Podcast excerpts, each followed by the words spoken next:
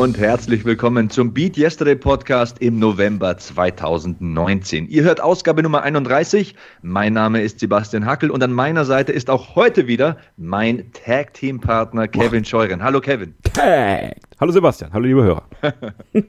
Vor einer Woche haben wir uns wieder mal persönlich getroffen. Kevin. Im Rahmen meiner beruflichen Tätigkeit, so also würde ich das mal formulieren, war ich in einen Tag lang in Köln und wir haben da ein bisschen gequatscht. War schön, dich wieder mal zu sehen. Das war wirklich super, super gut. Äh, nach der Berufsschule mich mit dir zu treffen, was Schönes zu essen, einfach mal wieder zu quatschen, ähm, das macht schon was. Und das macht was mit mir, das, das hat was mit dir gemacht, das macht mit allen was, die sich mit Freunden treffen und dann einfach auch ein bisschen, wenn man sich länger nicht gesehen hat, ist es ja immer noch mehr. Also man, man hat sich so viel zu erzählen und äh, ja, es hat mich sehr gefreut.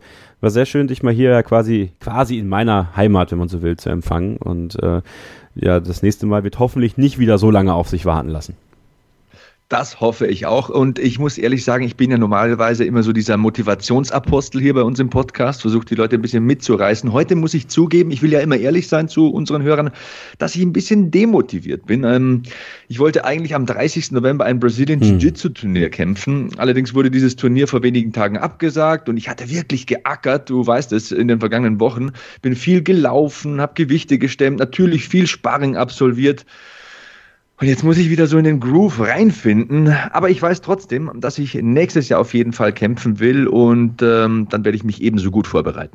Ja, mir ist auch aufgefallen, du warst extrem lean. Also ähm, ja, das war, war viel Joggen, war sehr, sehr viel Joggen. Beeindruckend. Also ich glaube, so lean habe ich dich noch nie gesehen äh, in der ganzen Zeit, in der wir uns jetzt kennen. Also ich war sehr, sehr beeindruckt über die über die, die Transformation, die du auch quasi ähm, gemacht hast. Weil man muss dazu ja immer sagen, damit tritt ja nicht zu, du bist ja auch nicht mehr der Allerjüngste. Ja? Also ich werde 40 ja, nächstes Jahr. Siehst du? das Kind beim Namen. Und das ist halt, das ist halt dann schon beeindruckend, wenn man hart dabei bleibt, diszipliniert bleibt, äh, was man mit dem Körper noch alles machen kann. Ja, also das Alter ist nur eine Zahl. Ähm, das Gefühl ist entscheidend und das, was du dem Körper gibst, was du rausholst aus dem Körper.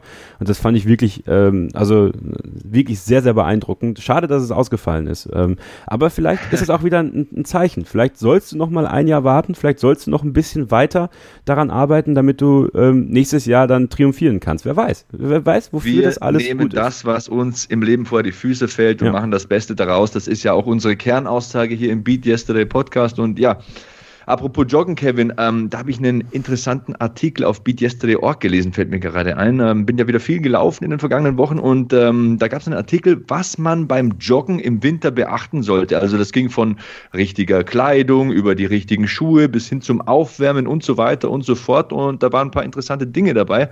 BeatYesterday.org ja allgemein das Lifestyle-Magazin, das ähm, auch unseren Podcast ähm, produziert beziehungsweise auch immer online stellt. Äh, und da solltet ihr ab und zu mal vorbeischauen, wenn ihr euch für Sport, Ernährung und dergleichen interessiert. Noch viel wichtiger für mich ist persönlich, ich bin ja nicht so der große Jogger, dafür aber der Fahrradfahrer. Ähm, und es ist auch so, dass es auch für Fahrradfahrer einen tollen Artikel gibt, Tipps und Tricks Fahrradfahren im Winter. Das muss ich nicht ausschließen. Ähm, Passt aber bitte auf, Leute. Also ich fahre ja jeden Tag zu meiner Ausbildungsstätte und äh, wieder zurück mit dem Fahrrad und ähm, da muss man echt aufpassen. Also achtet bitte darauf, dass ihr Licht am Fahrrad habt. Ja? Fahrt nicht wie die Wilden. Oh ja. Selbst im Herbst jetzt, die, die Blätter fallen runter, es wird nass. Also das Blätter, also Blätterglätte sozusagen, die ist unglaublich gefährlich. Also ähm, achtet darauf, dass auch ihr Reflektoren am Körper habt, dass ihr gesehen werdet, dass ihr ähm, gut eingepackt seid natürlich, dass ihr euch aber trotzdem bewegen könnt, weil wenn ihr dann da sitzt mit, was weiß ich, Winterklamotte und alles ist ein bisschen eng und so, ne? also achtet echt darauf, weil damit bringt ihr nicht nur euch in Gefahr, wenn das nicht der Fall ist, sondern auch andere. Ja, und ich habe das erlebt jetzt schon. Also wirklich zwei, drei Mal ist es richtig, richtig eng geworden äh, auf dem Weg zur Arbeit und zurück. Äh, das wirklich auch so, achtet auch so ein bisschen darauf, dass ja, wir tragen alle einen Helm. Ja, aber das bedeutet automatisch nicht, dass wir fahren können wie besenkte Säue. Äh, nur weil wir im Auto sitzen und wir davon ausgehen, dass das Auto schon sicherstellen wird, dass wir uns nicht verletzen, wenn wir einen Unfall bauen, ah, ah, Freunde, das funktioniert nicht. Auf dem Fahrrad noch viel weniger. Achtet auf andere auch. Ja. Ihr seid nicht alleine auf der Straße oder auf dem Landweg oder wo auch immer achtet da ein bisschen drauf, dann habt ihr mehr davon, dann haben alle mehr davon und trotzdem einfach auch auf Sicherheit sorgen. Also das ist mir wirklich ein ganz wichtiges Thema, weil ähm, ich, ich will auch im Winter weiter Fahrrad fahren. Ich hoffe, dass das klappt auch. Wahrscheinlich brauche ich auch so Fahrrad mit Spikes, äh, wie das hier auch äh, ja, äh, genannt wird, weil ich muss so ein bisschen den Berg hoch und wenn es dann da äh, glatt ist, vielleicht mache ich das auch nicht, da muss ich mal gucken. Aber trotzdem, jetzt aktuell im Herbst, achtet echt darauf, auch wenn es dann dunkel wird und es regnerisch ist. Achtet ein bisschen auf die anderen, achtet aber auch auf euch.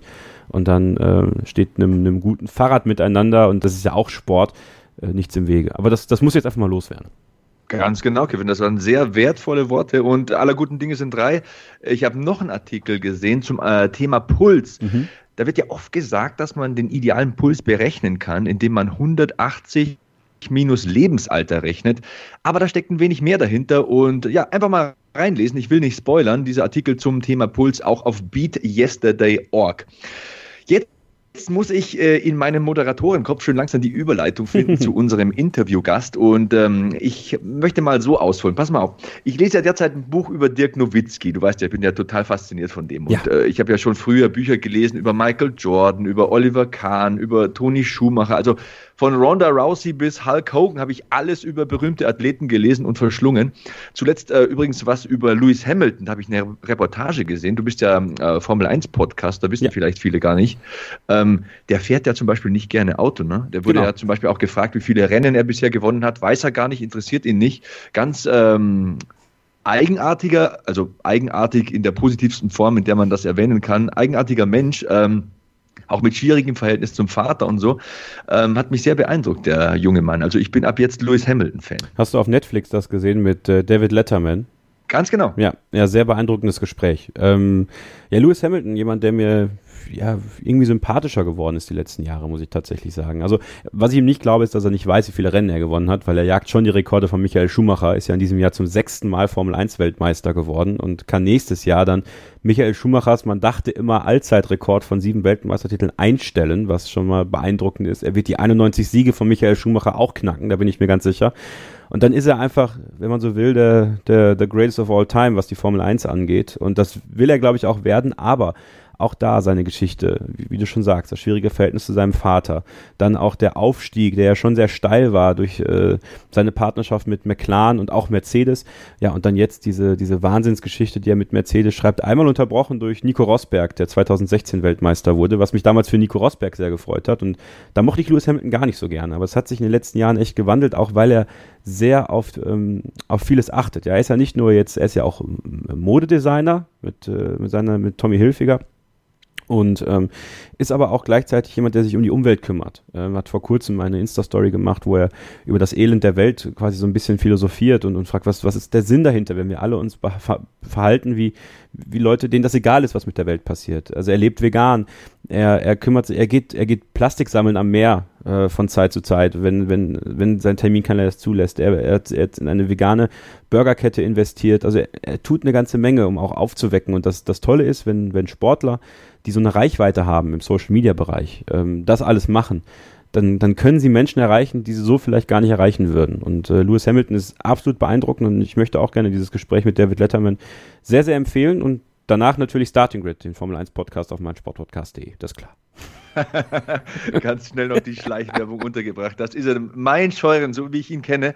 Ja, früher war er ein kleiner, schmächtiger Junge, dieser Lewis ja. Hamilton. Ne? Und da kam ja. auch das Thema Bullying, also Mobbing in der Schule und so weiter auf er wurde in der Schule gehänselt und plötzlich entdeckte er, dass er sehr gut Go-Kart fahren konnte. Und ja, eins hat zum anderen geführt. Das ist eine sehr, sehr beeindruckende Geschichte und ich will gar nicht zu sehr ausschweifen. Also vielleicht nur noch das Ende. Am Ende fährt er in diesem Mercedes AMG E63S mit äh, dem David Letterman. Also es ist ein Auto mit fast 600 PS, äh, Doppelturbo V8. Also geile Kiste.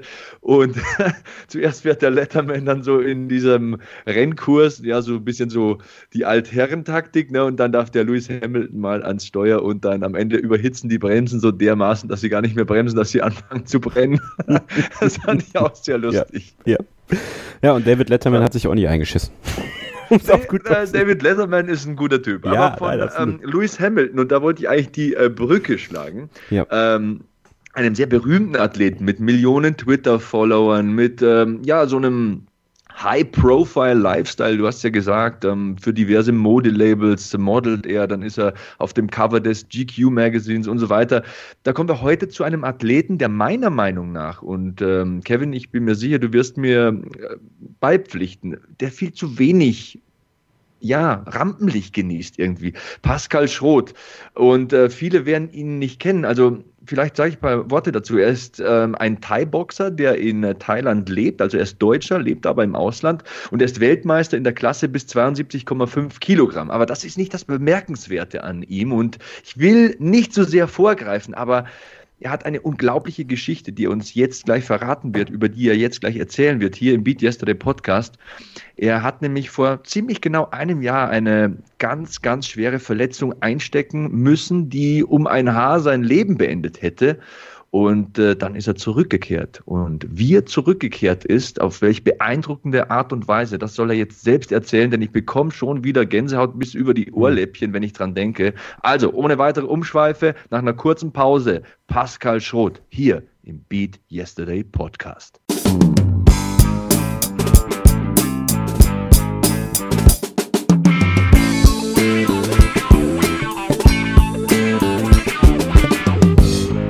Weiter geht's im Beat Yesterday Podcast und unser Gast ist heute der in Thailand lebende deutsche Thai-Boxer Pascal Schroth. Er ist Weltmeister in der Klasse bis 72,5 Kilogramm und ein herausragender Athlet, aber er hat noch viel mehr zu bieten. Aber erstmal wollen wir ihn willkommen heißen. Hallo Pascal. Ja, hi. Pascal, wie geht's dir? Äh, wie viel Grad hat's bei dir? Wie warm ist es? Ich habe gehört, du brauchst eine Klimaanlage. Ja, also jetzt läuft bei mir hier der Puster im Hintergrund. Ja, sind schöne 32 Grad. Jetzt ist abends natürlich na, nicht ganz so warm, aber trotzdem angenehm. das freut uns zu hören. Bei uns ist es wirklich schweinekalt. Ich habe vergessen, in meinem Büro hier ähm, die Heizung anzumachen und muss ein bisschen dafür büßen. Ich sitze hier mit Mütze, also verkehrte Welt. Ne? Du hast eine tolle Geschichte, Pascal. Ne? Du hast dir vor gut einem Jahr, am 20. Oktober 2018, das Genick gebrochen. Du hast damals gegen einen Gegner gekämpft, den du bereits einmal besiegt hattest.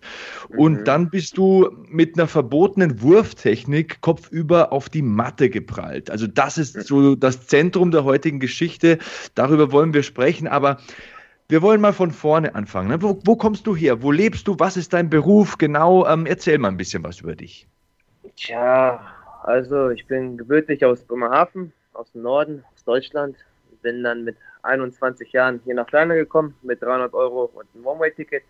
Vorher habe ich studiert gehabt, Sportökonomie, habe meine Schule gemacht, Abi und habe dann den Schuh gemacht mit 21 und äh, ja, ich habe mit 14, glaube ich, ja genau 14, knapp 15 habe ich angefangen mit Kampfsport und habe mich dann Stück für Stück hochgekämpft und hatte dann, bevor ich nach Thailand gekommen bin, vielleicht so um die 20 Kämpfe, vielleicht 22 Kämpfe. Ja, und als ich dann hier in Thailand angekommen war, meine erste Station war dann Bangkok. Dann bin ich erstmals in Bangkok geblieben für, für ein paar Wochen. Habe dann äh, in China ein Kampfangebot bekommen, habe den Kampf auch angenommen, habe gewonnen, habe dort einen Veranstalter kennengelernt, bin mit denen nach Pattaya mitgefahren. Und der hat mir erzählt, er kann mir regelmäßig Kämpfe geben. Und da bei mir ja finanziell eh dünn aussah, war das ganz gegeben.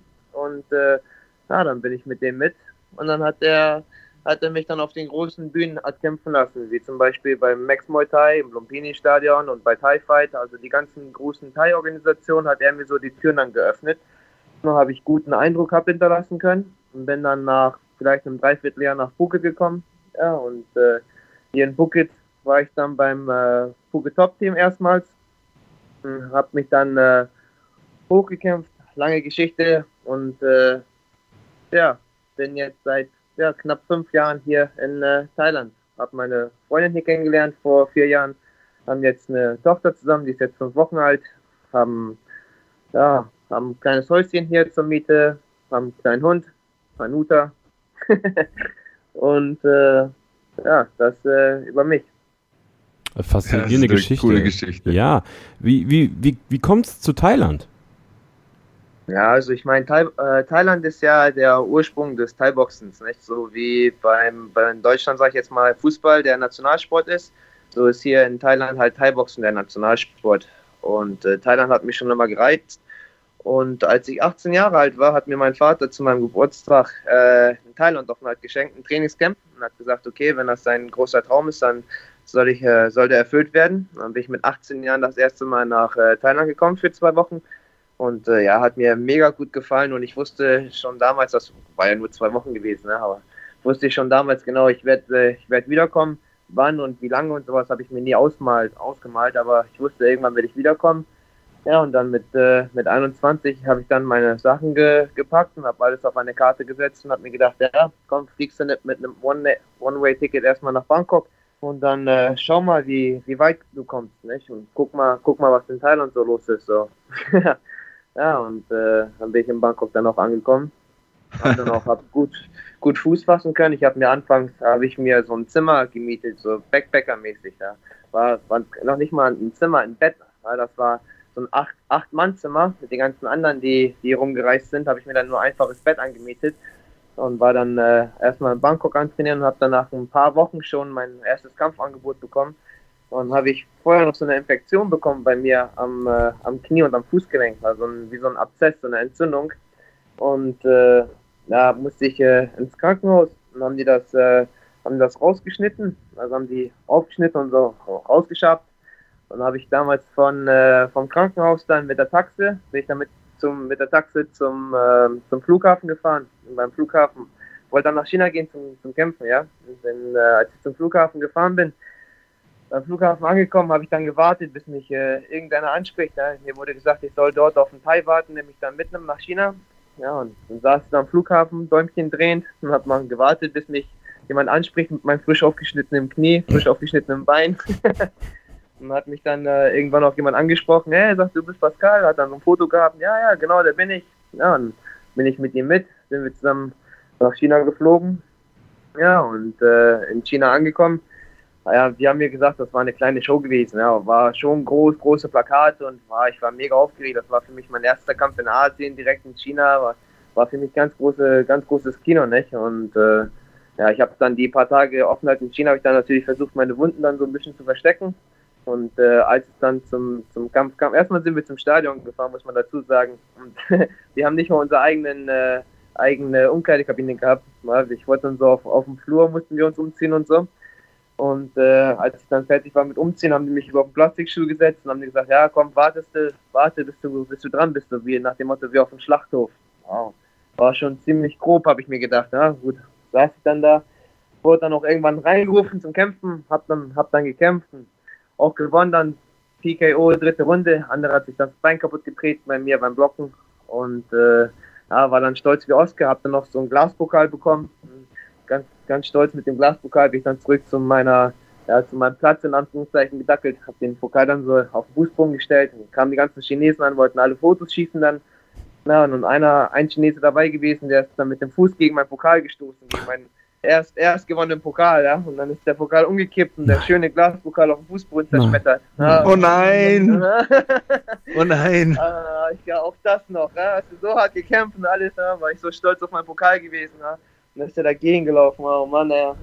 Ja gut, glücklicherweise kam dann der Veranstalter und hatte noch mir, hatte, hatte mir einen zweiten Pokal gegeben, auf den gleichen Glaspokal und auch mit so einer Box dann direkt, nicht, wo ich den dann einpacken kann fürs Gepäckstück. Ja. Da hat er mir die Welt gerettet. Und äh, ja, habe ich dann zurückgeflogen nach, äh, nach Bangkok. Und von Bangkok dann wieder Taxi genommen zum Krankenhaus. Ich habe denen gesagt, ich will kämpfen gehen. Und die haben gesagt, hey, du bist verrückt, du kannst nicht mit deinen aufgeschnittenen Beinen kämpfen gehen. Und naja, bin ich zurück ins Krankenhaus, habe die Trophäe auf, auf den Tisch gestellt, habe gesagt, hey, Leute, ich, ich, bin, ich bin wieder zurück. Ja? Ähm, habe ich gefragt, kannst du mich mal kurz nähen hier? Und gesagt, was, hast du gekämpft, du bist auch verrückt und gewonnen hast du auch, oh mein Gott. Und ja, also so ging, äh, so ging mein Abenteuer los. Ne? Mega. Ein angenehm verrückter Mensch, dieser Pascal Schroth. Ja. Ähm, wir müssen kurz einhaken. Thai-Boxen für die Ahnungslosen. Kannst du ja. kurz die Regeln erklären? Klar, also Thai-Boxen unterscheidet sich vom Kickboxen mit dem Ellbogenstößen zum Beispiel. Ja, beim Thai-Boxen, da schlägst du mit den Fäusten, man schlägt mit den Ellenbogen, man kann die Knie und die Schienbeine nutzen und man kann clinchen und werfen. Das heißt, wenn mein Gegner mich tritt zum Beispiel und ich fange das Bein, kann ich das Bein festhalten und zwei, drei Kniestöße machen oder ich darf den Gegner zu Boden schmeißen mit einem Fußfeger. Das ist beim K1 unter anderem nicht, nicht erlaubt. Genauso wie mit El Ellbogenschläge sind beim K1 nicht erlaubt und beim Thai-Boxen äh, darf man auch mit dem Ellbogen schlagen. da muss ich Punkt gleich, ist, da muss ich gleich ja. nochmal einhaken, denn du hast gesagt, man darf werfen. Ähm, ja. Bei diesem Kampf im Oktober 2018, da bist du ja geworfen worden und gleichzeitig dem Tod von der Schippe ja. gesprungen sozusagen. Ja. Erklär, erklär, doch mal genau, was da passiert ist und ähm, wie regelkonform beziehungsweise wie illegal das war. Hm, ja, also der Wurf, der war, der ist äh, in allen Kampfsportarten illegal, den er angewendet hat. Man muss dazu sagen, mein Gegner, den ich gekämpft habe, der Hao Meng, ich habe dem 2017 habe ich ihn bei Glory gekämpft und Glory ist äh, die einer der größten Kickbox-Organisationen der Welt. Und ich habe da äh, 2017 mein Debüt gegeben, meinen ersten Kampf in China auch und das war vor äh, seinem heimischen Publikum. Nicht? Und habe ich ihn damals, äh, damals besiegt gehabt und das hat ihnen anscheinend nicht gepasst und haben die mich äh, dann ein Jahr später haben einfliegen lassen, um Rückkampf zu machen. War für mich bis dahin ja auch alles in Ordnung gewesen. Und als sie dann in China angekommen war und wir, wir haben dann gekämpft, ich habe der Kampf ging los und war dann ja, nach den ersten 15 Sekunden direkt, ich, ist er erst aufgelaufen, äh, ich habe geblockt gehabt, dann habe ich einen Kniestoß gemacht und er hat mein Knie dann gefangen und hat dann an der an der Hüfte mich, mich gepackt. Und beim äh, das, der Kampf war nach Kickbox-Regeln. Nicht? Also als er mich dann bei der Hüfte angepackt hat, da war bei mir schon kritisch. Nicht? Da habe ich mir gedacht, was hat er bei mir an der Hüfte zu suchen? Nicht? Das ist ein Kickbox-Kampf, der hat, hat der eh, der, der, darf mich eh nicht runterschmeißen oder mich an der Hüfte sowieso packen. Da habe ich erstmals noch gegengehalten und äh, nach ein paar Sekunden habe ich dann rübergeguckt zu dem, zu dem Ringrichter und da hat er, ich habe gewartet auf das Break-Kommando von ihm und äh, das kam nicht. Dann habe ich gedacht, ja, wenn ich jetzt locker lasse, dann wird der andere bestimmt auch locker lassen. Dann habe ich locker gelassen, dann hat er nochmal nachgegriffen, hat dann mit beiden Händen um meine Hüfte rumgegriffen, hat mich ausgehoben, hochgehoben. Das nächste, was ich gesehen habe, dass meine Füße waren in der Luft und war ich kopfüber und hat er mich auf dem, auf dem Fußboden gerammt, dann wie so eine, wie so eine Nadel, kopfüber. Also oh mein Gott. Und dann auf dem, auf auf dem Boden ges, geslammt, nicht? Und äh, ja, ich habe äh, ich hab Knacken gespürt, ich habe direkt äh, Schmerzen gehabt durch den ganzen Körper, wie so eine elektrischen Ströme ging das bei mir durch, vom Kopf bis in den großen Zeh. Und lag ich dann auf dem, auf dem, also ich war bei vollem Bewusstsein, nicht? Äh, ich, ich lag dann auf dem, auf, auf dem Ringboden, hab dann nach, nach, nach oben geguckt und hab dann die, diese große Sensation gespürt, diese, dieses Feuer und diese Elektroströme durch, durch, durch meinen ganzen Körper, das ganze, das ganze Kribbeln. Vor mir, vor meinen Augen stand der Ringrichter, der, der mich ausgezählt hat. Der hat, hat der was? Ringrichter deinen Gegner disqualifiziert? Nein. Der Ringrichter, der hat erstmals hat er, hat er mich ausgezählt, weißt du, als, als hätte er nämlich, äh, ja, als hätte er mich runtergehauen, ja. Und hat er, der hat mich, der hat mich angezählt und ich wusste so schnell gar nicht, was, was geschehen ist. Ich wusste, ich bin gefallen, ich wusste, ich, ich, ich bin verletzt, aber ich habe ich habe nicht gedacht, dass ich mein Genick gebrochen habe. Ich habe gedacht, ich bin eventuell falsch gefallen oder, oder irgendwas. Das ging, das ging alles so schnell. Und als ich dann, als ich dann da lag und der Ringrichter stand über mir, der war am Zählen, in meinem Augenwinkel sehe ich meinen Gegner, wie er auf der Ringseite springt und sich, und sich feiern lässt vom, vom, vom, vom Publikum und über mir die Lichter vom, vom, vom Ring. Das war wie, wie in so einem Film, so eine, so eine Szene, echt. Und dann habe ich probiert natürlich hochzukommen und will, will, will hochkommen und ich merke, ich kann meinen kompletten Oberkörper gar, gar, gar nicht bewegen. Ja? will ich hochkommen und extreme Schmerzen bei, bei, bei, bei mir im Kopf. Mein, mein Kopf hat sich angefühlt, als hätte der 400 Kilo. Dann habe ich dann versucht, den Kopf nach links und nach rechts zu drehen, auch keine Chance. Dann habe ich dann meine Handschuhe genommen, meine Hände, habe die bei mir hinterm Kopf gehalten und wie so ein Sit-Up wollte ich dann so mit Schwung hochkommen. Habe ich die bei mir hinterm, hinterm Kopf genommen und wollte hochkommen. Boah, das, also das, das hat katastrophal echt so solche Schmerzen gehabt und meine Ecke hat nur geschrien, Pascal, bleib liegen, beweg dich nicht, beweg dich nicht. Ja, ich habe dann nur noch meine, meine, ja, meine Handschuhe über Gesicht ge gelegt und dann kamen auch alle rein mit der, mit der Liege und haben mich dann, äh, haben mich dann rausgetragen und ja, ich wusste dem Moment immer noch nicht so, was mir ge ge geschehen ist, so, nicht? Und auf dem Weg dann zum, zum Krankenhaus habe ich sogar noch ein Telefon dann von, von einer Bekannten da genommen und habe meiner Freundin eine Nachricht geschrieben, weil ich wusste ja, dass meine Freundin und Familie und so, dass die den Kampf gesehen haben und nicht, dass sie sich Sorgen machen. Dann habe ich noch eine Nachricht geschrieben. Ich sage, du, ich sage, ich bin, äh, ich bin auf den Kopf gefallen, ich bin noch gerade auf dem Weg ins Krankenhaus. Äh, mach dir keine Sorgen, ich melde mich, wenn ich wieder zurück im Hotel bin. So, das war ja das auch, wovon ich ausgegangen bin, dass ich jetzt, ich werde vielleicht ein bisschen abgecheckt und so, vielleicht muss ich zum Chiropraktiker oder sowas, nicht? Und äh, ja, aber dass ich letzten Endes mein Genick gebrochen habe, zweifach sogar, da, habe ich nie im Leben mit, äh, mit, mit gerechnet. Also das, das, das, das war, das war krass, echt. Boah, ich habe gerade richtig, boah, mir läuft's kalt den Rücken runter. Boah, das Na, ist so übel. Also, wie, wie lautete das offizielle Urteil dieses Kampfes? Also ich bin noch immer an dem Punkt, wo der Ringrichter dich auszählt. Zur Hölle, wieso? Ja, ja der, das, äh, das ist eine ganz lange Geschichte, aber da werden unsere 20, 30 Minuten hier nicht, nicht reichen. Ich habe da. Okay, wir machen 60 draus. ja, ja geht da, weißt die ganze korrupt, die ganze, die ganze Organisation, weißt das war alles korrupt gewesen und ich denke, dass die mich eigentlich nur eingeflogen haben, um, äh, um auf Anführungszeichen auf Rache zu machen, weil ich den Gegner, weil ich habe den Gegner vorher geschlagen gehabt, dass die mich dann ein Jahr später haben die mich eingeflogen und direkt nach 20 Sekunden sowas und ich habe auch in China der ich habe nicht ein einziges Mal mit einem Arzt gesprochen. Ich habe nicht ein einziges Mal eine, eine, äh, jemanden gehabt, der mir gesagt hat, hey Pascal, das und das äh, ist gebrochen, so und so lange wird das dauern und das und das sind die nächsten Steppe. Also ich habe erst, als ich zurück im Phuket war, vier, fünf Tage später, habe ich hier mich mit einem Arzt auseinandergesetzt und erst hier habe ich das erste Mal so eine Consultation bekommen, erstmal so eine, so eine, so eine Beratung und hier wusste ich das erste Mal, was, was mit mir überhaupt geschehen ist, was, was kaputt ist und wie lange das alles dauert. Als ich in China war, ich lag, die haben mich ins Krankenhaus gebracht und da waren nur chinesische Ge Ge Geschreie und Argumente und ich kam mir da vor wie, wie, wie ein Stück Fleisch, das war wie, wie im Albtraum. Die haben mich von Raum zu Raum geschoben und ich sehe nur die chinesischen Zeichen an der, an der Decke und versuche so ein bisschen zu, zu, zu verfolgen, weißt du, wo, wo, wo ich denn bin und wo wir mich hinbringen und, und alles, aber ja, dann haben die nur gesagt zu mir, ja, don't, don't move, don't move. Ich sag, ja, ja, don't move. Ich sag, was, was, äh, habe ich dann irgendwann gehört, ja, der eine hat dann gesagt, ja, äh, broken, irgendwas. Ich sag, ja, was ist broken? Naja, broken. Und dann kam, kam jemand an und sagte, ja, your, your neck is broken. Dann habe ich so, ne, da habe ich so Gänsehaut bekommen, dass für mich die, eine Welt zusammengebrochen, weil auch meine Großmutter, die, die ist die Treppe runtergefallen und die hat sich das Genick gebrochen und die ist verstorben dadurch. Also als ich aufgewachsen bin, ich bin immer davon ausgegangen, wenn du dir dein Genick brichst, dann, dann ist Feierabend. Ja? Und, und als ich dann da lag und die haben mir gesagt, dein Genick ist gebrochen, da habe ich, da hab ich gesagt, erstmal habe ich angefangen zu weinen, habe ich gesagt, das kann gar nicht sein, ich kann meine Füße bewegen, ich kann meine Arme bewegen, mein Genick ist nicht gebrochen und ja, dann haben die mich versucht halt zu, zu beruhigen, ja, don't move, don't move und ja, für mich ist eine, ist eine Welt zusammengebrochen. Mein ganzes Leben lang war ich immer, war ich immer Leistungssportler. Ich habe mich mit dem Sport immer identifiziert und, und dann auf einmal von einer Sekunde auf den anderen wurde mir dann alles genommen. Also das wollte ich natürlich nicht, nicht akzeptieren und da ist auch eine schreckliche Nachricht nicht gebrochen. Ich wusste gar nicht jetzt, was, äh, was das jetzt heißt, was das für, für, ja, für Resultat mit sich bringt, nicht? Was, was jetzt passiert. Ja, welche, welche Wirbel waren betroffen? Der fünfte. Ich habe den fünften zweimal gebrochen. Einmal geht genau hinten. Zweimal? In, in, ja, ja, und der, der zweite Halleluja. Bruch, den, haben, den haben wir erst später festgestellt. Ja? also anfangs haben wir erst gedacht, das ist ein Einbruch gewesen und das war ja schon schlimm genug so, nicht? Aber dann später hat man dann auf dem MR, äh, wie sagt man auf Deutsch? MR, MRT. MRT, ja. Äh, genau, genau. MRT hat man dann gesehen. Ich habe noch eine zweite Bruchstelle gehabt, rechts an der, an der Außenseite. Und ich habe vom Glück reden können, dass ich zwei komplett gerade Bruchstellen hatte. Und wenn, wenn, wenn die Bruchstelle sich etwas bewegt hätte, wäre das bei mir in den Rückenmark gegangen und ich wäre weg vom Fenster.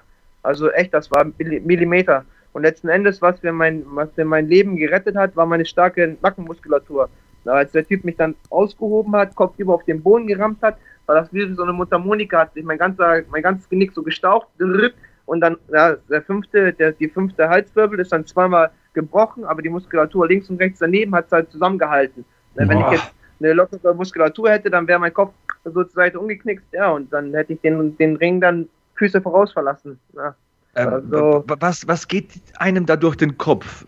Ähm, hast du Aggression oder, oder Hass gegenüber deinem Gegner verspürt? Ich denke, das wäre nur allzu menschlich. Ja, wäre als Mensch. Ich, bei, bei mir war Verzweiflung, weil das, das Problem, ich wusste ja erstmal gar nicht, ich, das wusste ich ja alles gar nicht, als ich in China war, was mir passiert ist. Ich wusste nur, mir, meines, mein Genick ist gebrochen, dann haben die mich in, in, äh, in, in, in äh, Patientenzimmer gebracht, so, und dann lag ich dann da, ohne, ohne WLAN, außen, ohne, ohne Kontakt zur Außenwelt und, und habe dann einfach an die weiße Decke gestarrt. So, und dann, dann lag ich da für drei Tage. So, und ich habe ich hab nicht einmal, ich habe nicht einmal duschen können, ich habe mich nicht einmal waschen können, ich wurde, ich wurde wurde mit einem Löffel gefüttert vom, vom, vom, von meinem Trainer. Ich konnte überhaupt ich konnte nicht mal sitzen. Ich habe ich hab einer von den Schwestern gefragt, ob die mein Bett so ein bisschen hoch machen kann, damit ich ein bisschen sitzen kann, weil natürlich tat mir der ganze Rücken weh vom ganzen, vom ganzen Liegen, abgesehen vom Nacken, ja. Und da hat die gesagt, oh, cannot, cannot. Also Englisch war auch sowieso grenzwertig da, also da hat auch niemand Englisch gesprochen. Und da habe ich gesagt, ja, wie cannot? Ich sag, wie, wie lange denn? Oh, I don't know. Oh, maybe six months. Boah, hab ich wieder, da habe ich, da habe ich für mich da, Und ich, ich konnte nichts machen, als das zu akzeptieren, was, äh, was mir geboten wird, in Anführungszeichen, da in China. Ich war da komplett alleine, ja? und was die mir gesagt haben, das musste ich dann so hinnehmen. Das, also das, das, das war brutal gewesen. Und dann, ja, war ich dann halt dort gewesen und dann haben wir angefangen zu realisieren, dass das dann alles so ein bisschen so, so ein bisschen auf krumme Schiene läuft, nicht? dass das alles dann nicht ganz richtig ist. Und dann haben, kam dann der, der Veranstalter zusammen mit, mit, mit dem Camp, genau, am, am dritten, am zweiten oder dritten Tag, ich bin mir nicht ganz sicher, habe ich mich auf jeden Fall mega beobachtet gefühlt, als ich da im Zimmer lag. Ich habe ja nicht mal eine Ahnung gehabt, wer bei mir im, im Zimmer auch ist, weil ich nur an die Decke starren konnte. Ich habe dann mein iPad gehabt und ich, mein iPad habe ich bei mir über, über den Kopf. Die haben ja immer so eine Armlehne, womit man sich so hochziehen kann. Und da habe ich dann an, an dieser, an dieser, äh, an diesen Haken habe ich dann mein iPad rangebastelt und habe dann versucht, da, mein iPad dann wie so ein Spiegel zu nehmen, da, damit ich gucken kann, wer bei mir im Zimmer ist. Ja, und dann habe ich mich so beobachtet gefühlt und habe ich dann mein iPad genommen, habe geguckt und mein Gegner, der, dem ich das alles zu verdanken habe, der saß da auf der Bank und hat mich einfach angestarrt. Was? Ich habe keine Ahnung, seit wann der da saß und, und, und was der da überhaupt zu suchen hat, was bei mir im Zimmer und ja, da, da lag ich dann wie so ein Stück Fleisch und durfte mir das dann, äh, ja, ja das war brutal gewesen. Und dann kam dann der Veranstalter später dann, dann dazu und dann hieß das ja, was willst du? Ich sag, wie, was? Alter! Was na und ja, was, was willst du? Ja, geldmäßig, um äh, die Sache vom Tisch zu kehren, ne? Ich sag, ich, ich weiß ja gar nicht mal, was ich, was ich habe. Ich sag, ich will dich ja nicht mal abziehen. Ich sag, ich, ich sag, ich hab gar, ich habe gar keine Ahnung, ob ich, ob ich je, weiß, ob ich wieder laufen kann, ob ich wieder Sport machen kann. Ich sag, das ist ja auch mein, meine Haupteinnahmequelle. Ich sag, ich habe, ich habe ich sage, du willst jetzt von mir Summe XY haben und ich soll jetzt mit dir über mein, mein Leben verhandeln. Ich sage, das, das kannst du mir doch nicht antun. Ich sage, ich, sag, ich, ich habe doch gar keine, ich sage, wenn ich, ich habe noch nicht mal mit, mit, einem Doktor gesprochen, der mir sagen konnte, hey, du hast das und das und so lange und sagen, dauert das, bis das auskuriert ist. Oder das wird nie wieder auskuriert sein oder, oder weiß der Geier was. So, und äh, ja, war, war brutal. Ja, und dann haben die mir immer gesagt, die warten auf, auf einen Arzt, der mir so ein Gestell anlegen kann. Und den Arzt habe ich nie gesehen. Wer mir am Ende so ein großes Gestell angelegt hat, war der Veranstalter. Ich habe dann so, so Straps gehabt, so Klettverschlüsse bei mir am Kinn, am, an, an der Stirn. Kannst mal bei Instagram und bei Facebook gucken. Ich habe da so ein paar Fotos hochgeladen gehabt.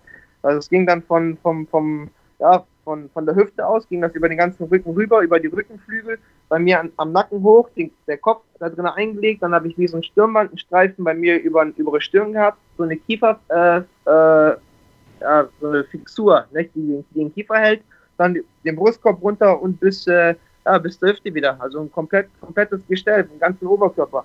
Ja, und das haben die mir, das haben die angepackt und das waren drei, drei, vier Leute und mein Gegner, dem ich die ganze Scheiße zu verdanken habe, der hat bei mir sogar oben mein, mein, mein Strapse bei mir an der Stirn zugezogen. Ist nicht wahr, oder? Ist nicht wahr.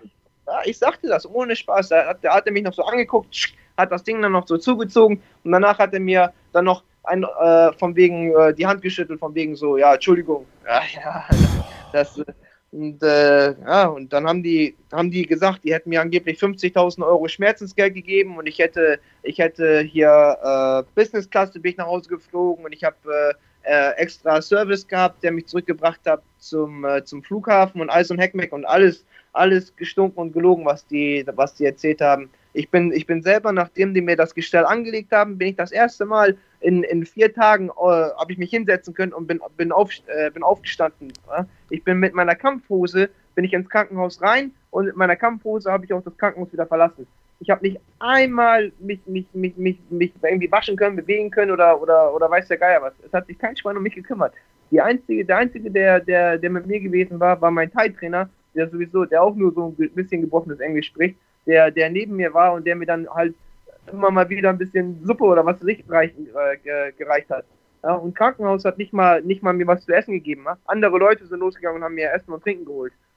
Ja, und äh, ja, war, war brutal. Und dann sind wir zum, sind wir, bin ich dann selber aus dem Krankenhaus dann rausgelaufen in Begleitung von, von, dem, von dem Veranstalter dann und dann sind wir zum, zum Flughafen und äh, da beim Flughafen hat er mich dann aus dem Auto, okay, raus, hau ab. Ja, und das, hat einen Schuh gemacht so. Und das, da war ich dann am Flughafen, ne? Mahlzeit. Flieg mal nach Hause jetzt. Na, da wollten die mich äh, abschieben, damit die keine Verantwortung mehr für mich äh, übernehmen müssen. Ja, ich bin dann, äh, habe mich dann noch im Flieger gesetzt, bin in Phuket angekommen und da hat mich dann meine, meine Freundin dann abgeholt mit ein paar, mit ein paar Kumpels und ich habe vorher natürlich meine Familie informieren können und als ich meine Mutter angerufen habe und habe ihr gesagt, ich bin in, in China im Krankenhaus, also die wusste das schon, meine Freundin hat die schon kontaktiert gehabt. Und als ich meine Mutter angerufen habe und die ist dann ans Telefon gegangen und sagte Hallo. Und ich sage, hey, ich bin's. Und dann hat sie richtig so, erstmal richtig aufgeatmet, echt. Die hat, äh, also für sie ist auch eine Welt zusammengebrochen und hat dann, ja, war alles sehr emotional für meinen Vater, für meine Mutter, ganze, ganze Familie und so, die haben, ja, ja und in Phuket angekommen habe ich dann den, den nächsten Tag, habe ich dann hier einen deutschen Arzt gehabt, Dr. Dr. Melcher.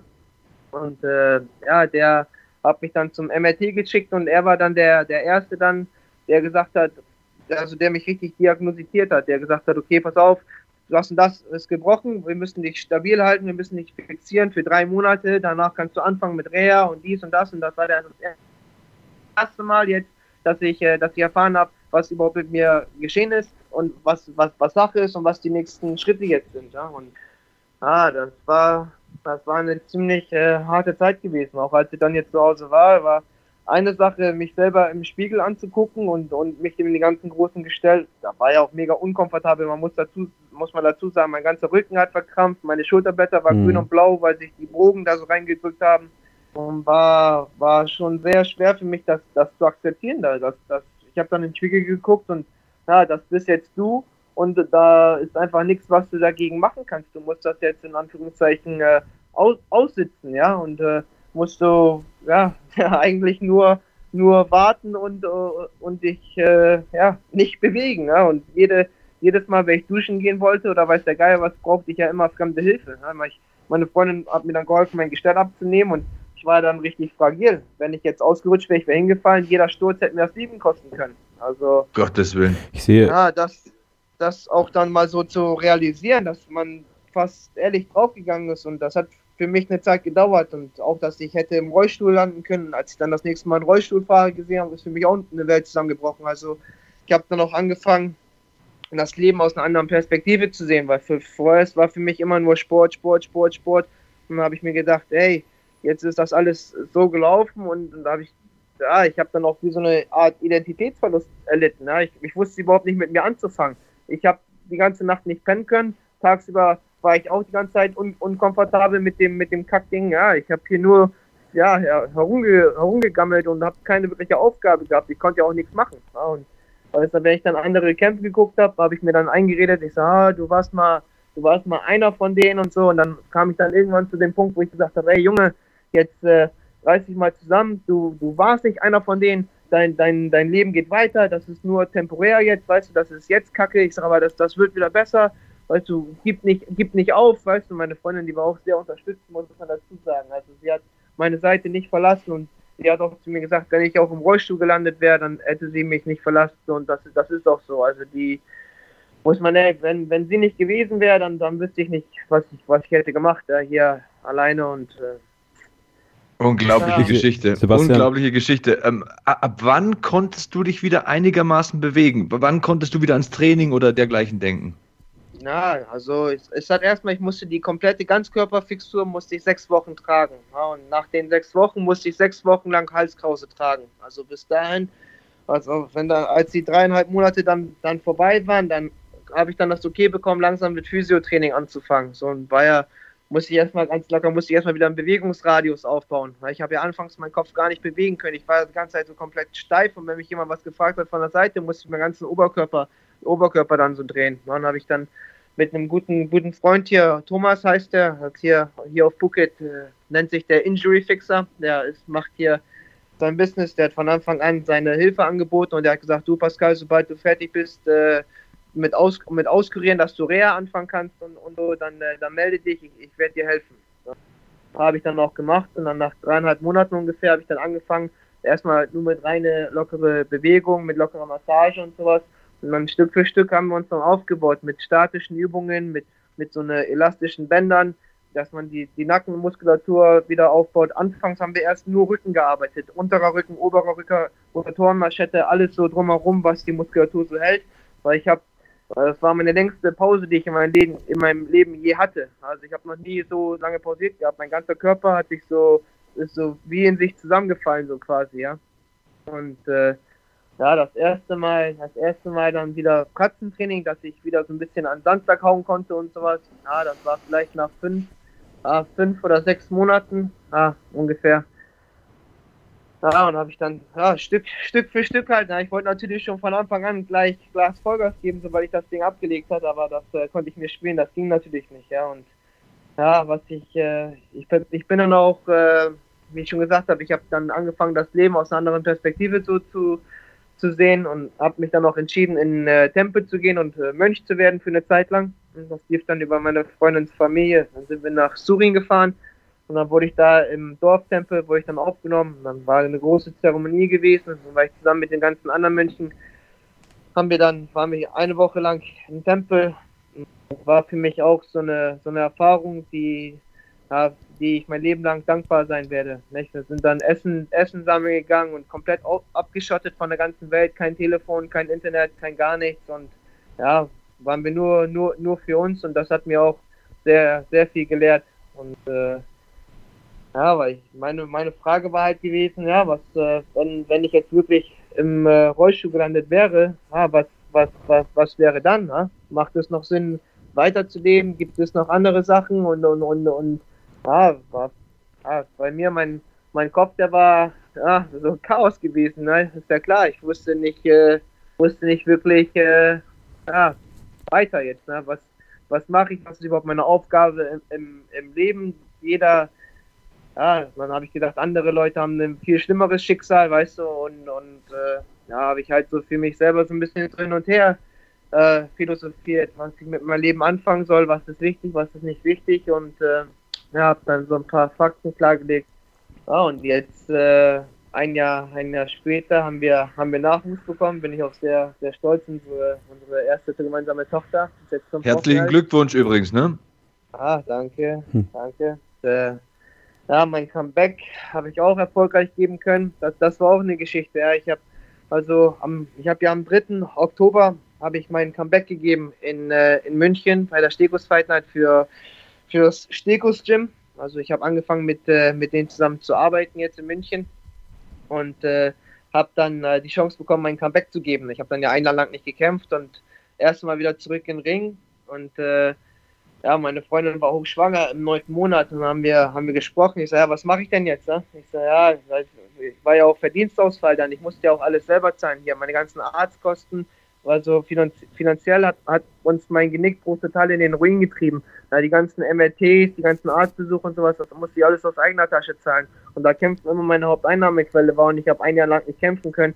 Da ja, war, kannst du ja ausmalen, sind wir natürlich heftig ins Minus geritten. Mein, mein Kumpel, der hat dann, der hat dann damals eine, äh, eine Spendenseite aufgerufen, eine GoFundMe-Seite, wo, wo wir auch äh, ein bisschen, äh, bisschen was sammeln haben können und Freunde und Familie haben aus der ganzen Welt haben auch unterstützt und an dieser Stelle bin ich auch jedem dankbar, der, der da mitgeholfen hat. Also ohne deren, deren Unterstützung hätte ich das nie im Leben geschafft, äh, mich und unsere Familie hier über Wasser zu halten. Ne? Und äh, ja, dann äh, mein, mein Comeback am 3. Oktober weniger als äh, ein Jahr. Am 20. Oktober habe ich den Nick gebrochen. 3. Oktober, ein Jahr später, mein Comeback auf deutschem Boden. Meine Freundin neun Monate schwanger sagt zu mir, Pascal, flieg nach Deutschland, mach das, erzähl den Leuten, die, die müssen wissen, was passiert ist und äh, ja, sie weiß, dass ich das nicht nur für mich gemacht habe, dass ich das für, für uns als Familie gemacht habe und sie hat mich da mega unterstützt und hätte sie mir damals,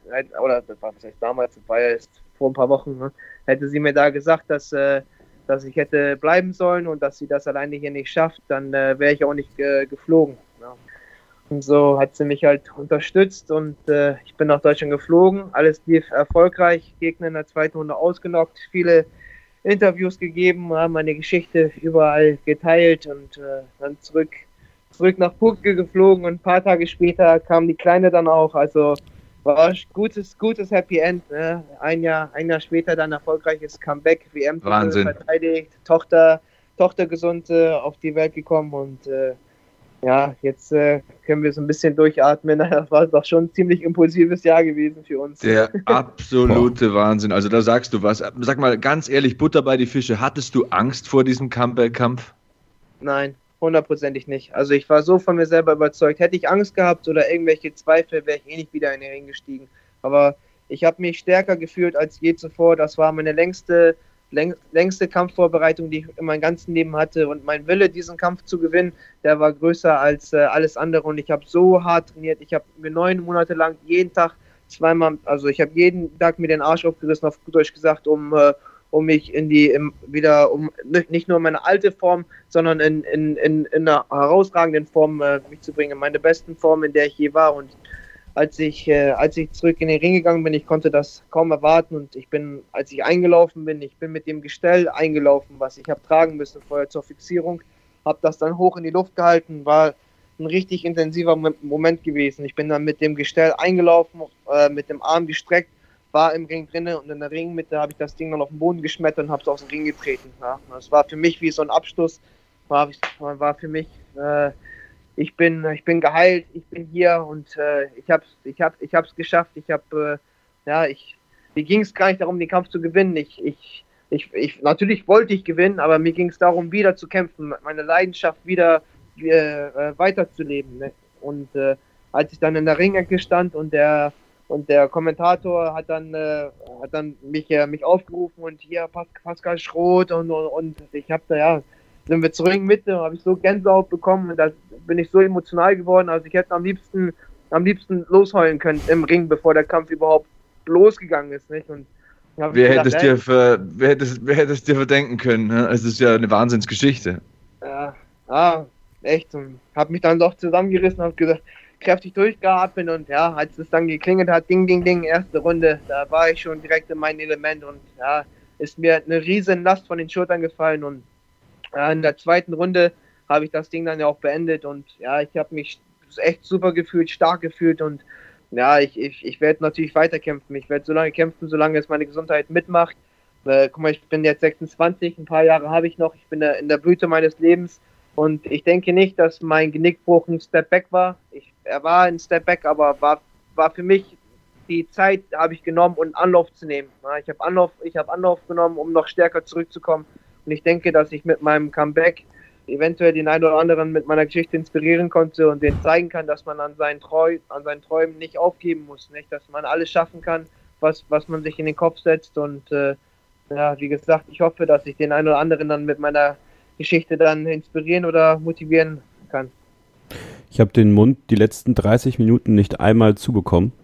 Ähm, ich bin, ich bin, ich habe, ich habe gerade auf deiner Instagram-Seite Pascal unterstrich the, unterstrich German unterstrich Schrot. Ähm, ich habe dieses Video gesehen und dieses Gestell. Mir sind auch fast die Tränen gekommen, ey. Also ich bin, also wenn man sich dieses Video anguckt, ähm, man, man es sieht so unfassbar nach. Ich hab's auch, es, ich es hab's sieht, auch gesehen. Ne? Es, es ist so unfassbar. Man denkt, der Typ ist tot. Ja, ganz ehrlich, es sieht auch, es sieht auch so aus, ob das der Plan war. Also es klingt so hart, wenn man das so sagt, aber wie, wie, er auch steht, nachdem er dich geworfen hat, so nach dem Motto. Ja, er hat dann noch so ins Publikum gelacht und ja, sich gefreut und so. Das also, ist übel. Du, ich, ich, ich, bin, ich bin ja auch ein Sportsmann und ich habe auch eine ziemlich hohe K.O.-Rate, wenn ich kämpfe, aber wenn ich, wenn ich jemanden runtergehauen habe, gehe ich trotzdem runter auf die Knie und zeige meinen Respekt und wenn ich, gerade wenn ich jemanden verletzt habe aus Versehen, weißt du, dann, dann, dann tut mir das leid und dann zeige ich Reue. Und, ja. Äh, in, in seinen Augen, da war äh, alles andere als Reue zu sehen. Der, der, der, der, der thront so über dir, so nach dem Motto, äh, hier, du hast mich einmal besiegt und ich habe dich jetzt komplett erlegt eigentlich. Und das ist so, das ist so übel. Und auch diese, diese, ich kann mir, ich habe das, also, es, kennt ihr das, wenn ihr was hört und ihr, ihr könnt euch das nicht richtig vorstellen. Da seht ihr ein Bild dazu und genau das spürt ihr. Also mein Rücken, es schnürt sich gerade alles ein bei mir. Ähm, hast du dein, hast du, hast, also war das jemals für dich ein Punkt, dass du Frieden mit ihm, mit dieser Situation schließen musstest? Hast du den Frieden geschlossen mit dieser Situation? Da haben mich natürlich viele gefragt, ob ich Frieden gefunden habe oder ob ich Hass habe gegen, gegen ihn, ob ich ihn nochmal kämpfen will und, und, und all solche Fragen. Und für mich persönlich, ich habe natürlich, ich habe allen meinen Respekt verloren für, für diesen Menschen, das mhm. muss ich sagen. Ne? Dass, dass ich ihn jetzt hasse, würde ich gar nicht mal sagen. Ich hasse ihn nicht. Ja? Also ich habe schon meinen Respekt für ihn verloren. Ich weiß nicht, ich, ich, ich denke, er wollte, er wollte mich kampfunfähig machen, auf jeden Fall. Ob der mein Genick brechen wollte, weiß man nicht. nicht? Also für mich. also denke, ganz ehrlich, ganz ehrlich, ganz unparteiisch. Ähm, ich habe viel mit Ringern trainiert in meinem Leben und ich ähm, praktiziere ja selbst Brazilian Jiu-Jitsu. Das ist ein absolut geplanter Takedown. Positionierung, ja, Beinstellung. So wie er auch wirft. Genau. Also so, so wirfst du nicht aus Instinkt. Da, da, da, das ist Du, in ah, dem Moment überlegst du dir ganz bewusst so, rechte Hüfte kontrollieren, zack, und da muss ja eine explosive Bewegung kommen. Das machst du nicht irgendwie so, weil du dich vertan hast oder so. Also ja, da, da, da, muss man nichts unterstellen. Also das war halt, das war Absicht, muss man wirklich sagen. also Absicht, der Wurf an sich war Absicht auf jeden Fall. Der hat mich ja ausgehoben und dann umgedreht und dann nicht fallen lassen und dann hat er mich runtergerammt. Also, der hat dich, hat dich komplett äh, gespiked. Das war einfach ein kompletter ja, Spike. Spike. Ja, ja, genau. Ja, also wie gesagt, ich, also ich hasse trotzdem, was er mir angetan hat. Ich, äh, ich, ich, hasse, ich hasse ihn nicht. Ich habe nur all meinen Respekt für den Menschen verloren. Ich denke, dass mir das letzte Jahr sehr viel gelehrt hat und ich bin als Person sehr, sehr gewachsen. Ja. Und äh, ja, ob ich ihn nochmal wieder kämpfen, kämpfen würde, äh, ja, weiß, weiß ich nicht, weil man, man sagt ja, man soll immer emotions, emotionslos kämpfen und ich denke, emotionslos zu bleiben, wenn ich ihn nochmal vor der Fäust habe, wird mir wahrscheinlich ein bisschen schwer fallen. Ja, ähm, das glaube ich auch, ja. also innerlichen Frieden, ich sag mal so, für mich, für mich ist die Geschichte abgehakt. Also ich, ich will jetzt nicht in der Vergangenheit rumrühren und ich will mich nicht immer wieder zurück daran, daran erinnern, oh, wenn es mir am schlechtesten ging in, mein, in meinem ganzen Leben und daran, daran dann festhalten. So. Also ich denke, dass das stoppt einen dann doch vom Weitermachen und für mich gut, ich habe mein Genick gebrochen, es wird ein Teil meines Lebens sein, definitiv. Und äh, aber ich habe mit der Geschichte abgehakt, ich habe dazugelernt, ich habe mich als Mensch sehr weiterentwickelt, ich habe viel gelernt und viele Sachen mit anderen Augen gesehen und ja, und ja, in, mein, in meiner Welt geht mein Leben jetzt, äh, jetzt weiter so. Nicht? Also das war ein anderer Meilenstein, den ich jetzt über, überbrückt habe, anderer Stein im Weg und äh, ja, wir haben wir es geschafft und äh, ja, jetzt kann ich stolz sagen und äh, ich, ja, ich sitze jetzt hier bei mir, bei mir am Schreibtisch. Ich kann alles bewegen, ich kann alles machen. Ich habe eine, eine super Freundin, ich habe unser neugeborenes äh, Kind, ja, ich kann meinen Sport weiterleben. Also für mich ist da kein Grund jetzt in der Vergangenheit, mich da an der Negativität festzuhalten. Nicht? Und natürlich denkt, also ich denke auch, dass das Karma sich um sich um solche Sachen kümmert hm. natürlich. Ne? Also ich denke, dass schon, ja, er, ihm wird schon geschehen, was, was, äh, was, was er verdient. Nicht? Aber dass ich ihm jetzt irgendwas Schlechtes wünsche, so ist das, das ist so nicht, nicht. Ich denke einfach, dass Karma sich um solche Sachen kümmert. Wenn man was Gutes tut, kriegt man was Gutes zurück im Leben. Und wenn man halt äh, ja, was Schlechtes macht, kümmert sich Karma darum. Und ich denke, dass, äh, ja, was ihn angeht, dass ich das den, äh, ja, was ich den Stern überlasse. Ich denke, er kriegt das, was er verdient eines Tages. Und äh, ja, ich bin glücklich mit dem, was ich hier habe. Und äh, ja, versuche positiv über die ganze Sache das, zu stehen. Das ist, und, äh, ja. das ist eine sehr, sehr gute Botschaft und das ist ja auch ähm, das, was, was ich immer propagiere hier in diesem Podcast, dieses nach vorne schauen, dieses Weitermachen und äh, mit den Gegebenheiten und den Dingen, die einem äh, das Leben vor die Füße wirft, einfach arbeiten und zurechtkommen. Ne? Man ja. kann eh nichts dagegen machen und es, was, eh was hilft es dir? Ja, eben, eben. 90 Prozent im Leben, egal was das für Umstände sind, ob das jetzt solche, okay, mein Fall ist vielleicht ein bisschen extrem, aber ja, egal was das Leben dir eigentlich so vor, vor Füße wirft, man kann es meistens eh nicht ändern. Das, das liegt nur daran, wie wir mit der Sache umgehen und wie wir, wie wir das zulassen, wie uns das, äh, wie uns das Effekt, äh, was das für einen Effekt an uns hat. Ja, und äh, ja, Mindset ist dann natürlich sehr, sehr wichtig, dass man da auf einem geraden, geraden Pfad bleibt, nicht? Und dass man da positiv bleibt und äh, nach vorne guckt, weil letzten Endes man kann, das ist auch das, was mir am schwersten gefallen ist bei mir am Genickbruch, ne? dass ich ja, ich, ich habe das einfach akzeptieren müssen und da war, da war nichts, was ich hätte machen können, um die Situation zu ändern. Ja, ich, musste, ich musste das akzeptieren und aussitzen. Und das war für mich, ich bin sowieso äh, ein sehr ungeduldiger Mensch, nicht? und das, das, das, das war für mich, das, das war Katastrophe. Ja, normalerweise, wenn man Schmerzen im Fuß hat, kann man hier machen, kann man dies machen oder kann man irgendwelche anderen Sachen machen, um das vielleicht auszugleichen. Aber ah, als ich mein Genick gebrochen habe, da, ah, war nichts mit Ausgleichen. Ich habe äh, mich überhaupt nicht bewegen können. Ja, das war für mich so, dass äh, ja, normalerweise habe ich zwölfmal die Woche trainiert auf hohem Niveau. Ja, und, äh, und dann auf einmal drei Monate gar nichts. Ja, und das war schon, äh, ja, war schon hart gewesen. Ist jetzt vielleicht ein ironisches Bild, aber du konntest da ja nur nach vorne gucken. Ja, also du konntest ja, ja. nicht, konntest ja nicht zurückgucken. Ja, bester Witz des Tages. Also, ähm, dann lass uns das doch mal machen. Was, was hast du für Ziele? Lass uns nach vorne schauen, lass uns nicht mehr zurückschauen. Was willst du erreichen noch in deiner Karriere? Was will ich erreichen? Also ich möchte, mein Sport natürlich, also jetzt mit unserem Nachwuchs natürlich, nicht? Ich bin, ich bin super stolz, Papa zu sein und will natürlich mhm. äh, meine, meine Familie großziehen und, und sich mich um meine Familie kümmern.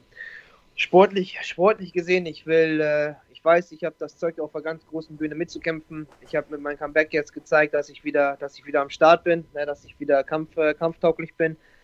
Für die Zukunft, meine Pläne, ich will, äh, ah, ich will ganz oben mitspielen. Ich will Deutschland, mein Nickname, mein, mein Kampfname ist ja The German. Das heißt, äh, ja, ich möchte Deutschland, mein meine Heimatland, möchte ich auf den größten, größten Bühnen der Welt repräsentieren und denen zu zeigen, was Kampfsport Deutschland äh, auf dem Kasten hat. Und ich möchte äh, das Aushängeschild Deutschlands sein, wenn es um Kickboxen und äh, Thai-Boxen geht. Ich denke, dass mir meine Geschichte dazu jetzt schon äh, einen guten Kick gegeben hat. Nicht? Aber ich will ja sportlich trotzdem noch, noch ein bisschen mehr erreichen, als was ich bisher erreicht habe. Also mir geht es gar nicht um bestimmte Titel. Mir geht es eher darum, die Top 10 der, der Welt zu kämpfen in meiner Gewichtsklasse. Also für mich ist das Sportliche da wichtiger als irgendwelche, irgendwelche Titel. Natürlich ist es schön, einen guten Titel zu gewinnen und äh, schmückt einen gut, gut fürs Ego auch, aber für mich, ich bin, äh, ich bin sehr competitive, nicht? ich mag die Herausforderung und ich bin sehr ehrgeizig und ich möchte allen zeigen, was, was in mir steckt und äh, möchte ganz oben mitspielen.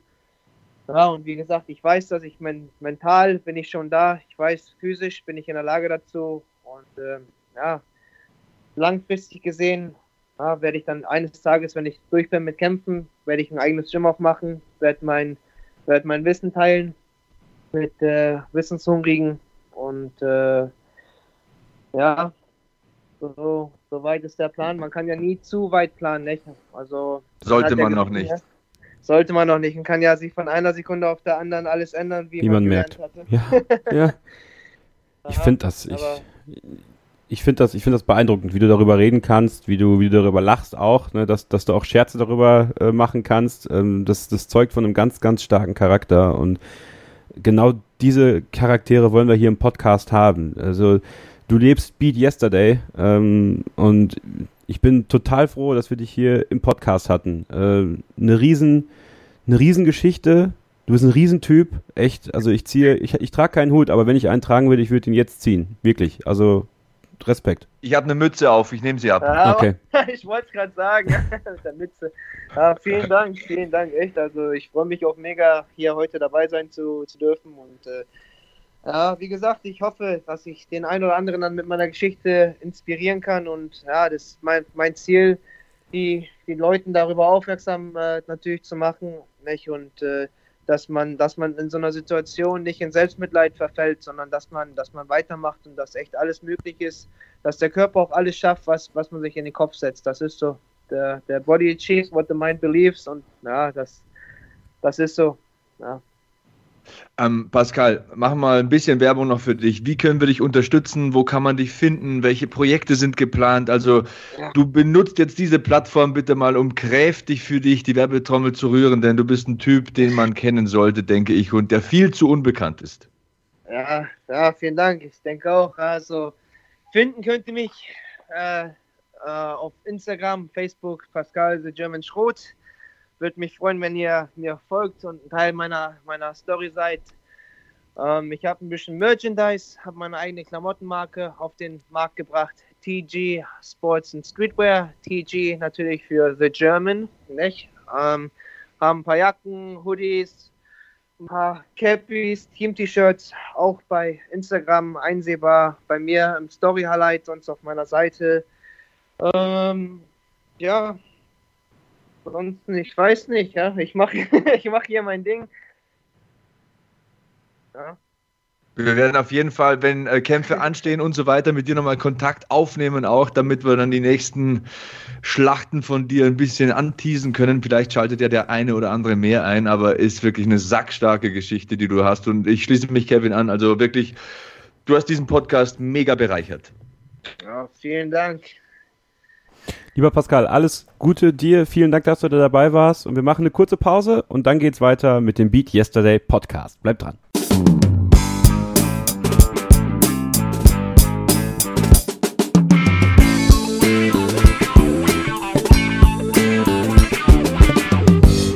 Zurück im Beat Yesterday Podcast. Sebastian Hackel, meine Wenigkeit Kevin Scheuren. Ähm,